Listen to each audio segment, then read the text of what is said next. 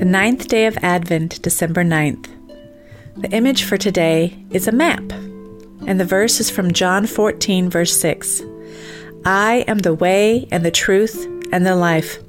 No one comes to the Father except through me. This was one of my favorite images to find for this project. I thought the map was such an appropriate image to remind us that Jesus is the way to God, the way to heaven. We're all following a map in our lives. We may be following a map that we have created, hoping that we have the directions right and we will end our journey where we want to. We may be looking at the right map, but decide that we don't need to follow the paths on the map to get to the destination. For example, we might decide that since our goal is to the east, we'll go west, and eventually we'll get there.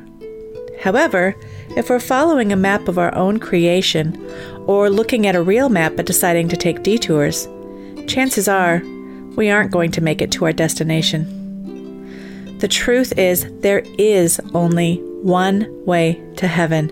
There is only one way to God, and that way is through Christ. There aren't all paths to God, there is one.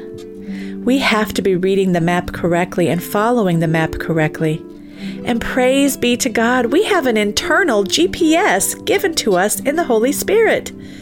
In Matthew 7, Jesus even tells us that there are some who think that they are following him, but in one of the most frightening passages of Scripture, that not everyone who says to him, Lord, Lord, will enter the kingdom of heaven. In Matthew 10, we see that all of those who deny him before man, he will deny before God. The Holy Spirit helps us to follow Jesus when we accept Jesus as our Savior, as the ruler and guide of our lives. If we don't accept Him as our Savior and allow His Spirit to be our GPS, we have no hope of reaching the destination we hope for eternal life with Him. So today, check your atlas, check your direction, check your GPS, and be sure that you are using the true map, that you're following the right paths, and that you are headed to the eternal destination that you want to go to.